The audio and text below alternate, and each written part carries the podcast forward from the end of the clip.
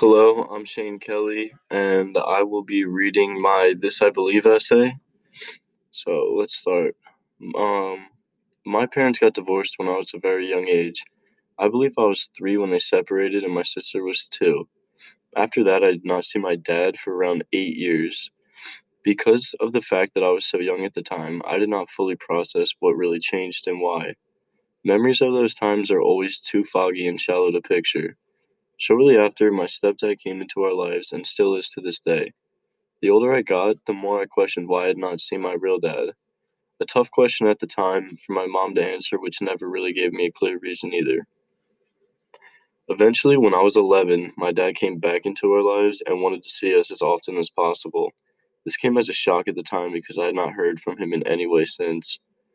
Uh, when my mom broke the news, I did not know whether to feel excited or scared alongside confused. Looking back now, I can tell that during the time that I had not seen him, he got his life together and realized what's actually important to him. At first, things were awkward and at times really unenjoyable, but over the years we have gotten closer and closer as if there was never that gap to begin with. He remarried four years ago, and I am close with my stepfamily there too. I spend every weekend there happily now because I get to hang out with my stepbrothers and spend time with the family. This is the main example in my life why I believe that people can change.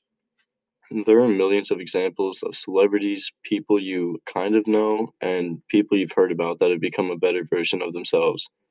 Hearing these stories always seems cliche and only circumstantial. Understanding what people go through is even harder to comprehend and take in. It is not until someone in your life changes in a way that impacts you that you are actually able to see what we are capable of in changing. So that is my essay, and thank you for listening.